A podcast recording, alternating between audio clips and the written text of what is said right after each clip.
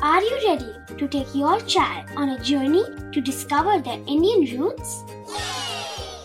Introducing Chimes, the ultimate audio platform for young minds aged 3 to 15.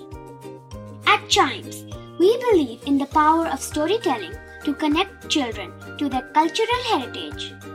From captivating folk tales to colorful festivals to mesmerizing history, Chimes brings the rich stories of Indian traditions to life.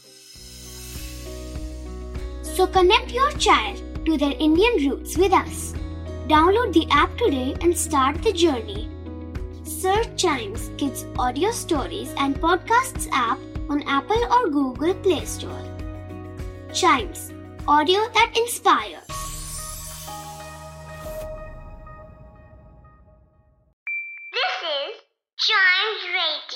Original podcast. Riddle सुलझाना बच्चों और बड़ों, दोनों का favourite game है तो आइए जुड़िए चाइम्स रेडियो के साथ, और डेली जवाब दीजिए एक नई रिडल का, और बन जाइए हमारे क्लेवर क्लॉक्स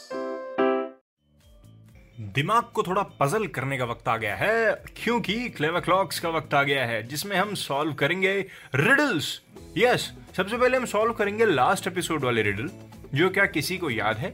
कोई बात नहीं, अगर याद नहीं हो तो मैं याद दिला देता हूँ। रिडल थी I am a single digit number having no value मैं एक सिंगल डिजिट नंबर हूँ, जिसकी कोई वैल्यू नहीं है। विच नंबर है मैं कौन सा ऐसा नंबर है, बताइए। बहुत ईजी है।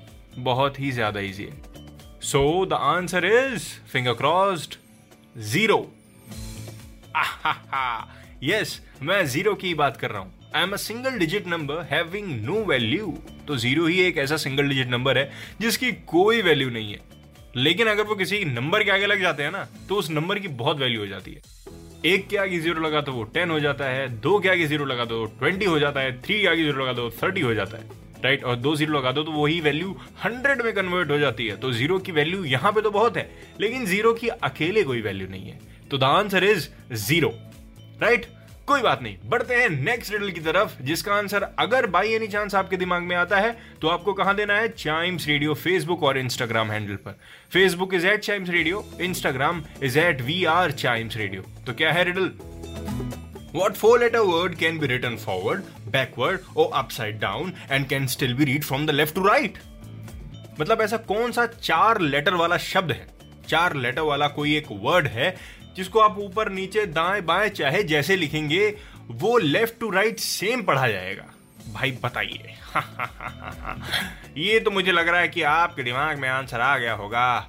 और आप आंसर पक्का दे देंगे। वेल well, देखते हैं कौन देता है। On Facebook at Chimes radio या फिर Instagram at we are Chimes radio और जब तक आप आंसर फिगर आउट कर रहे हैं आ, एक और चीज़ आंसर खुद ही फिगर आउट करना है। किसी से पूछना नहीं है देन इट्स रिडल तब रिडल आएगा खेलने में मज़ा राइट गलत भी बताया तो वो भी ठीक है क्योंकि गलत से ही सीखता है इंसान।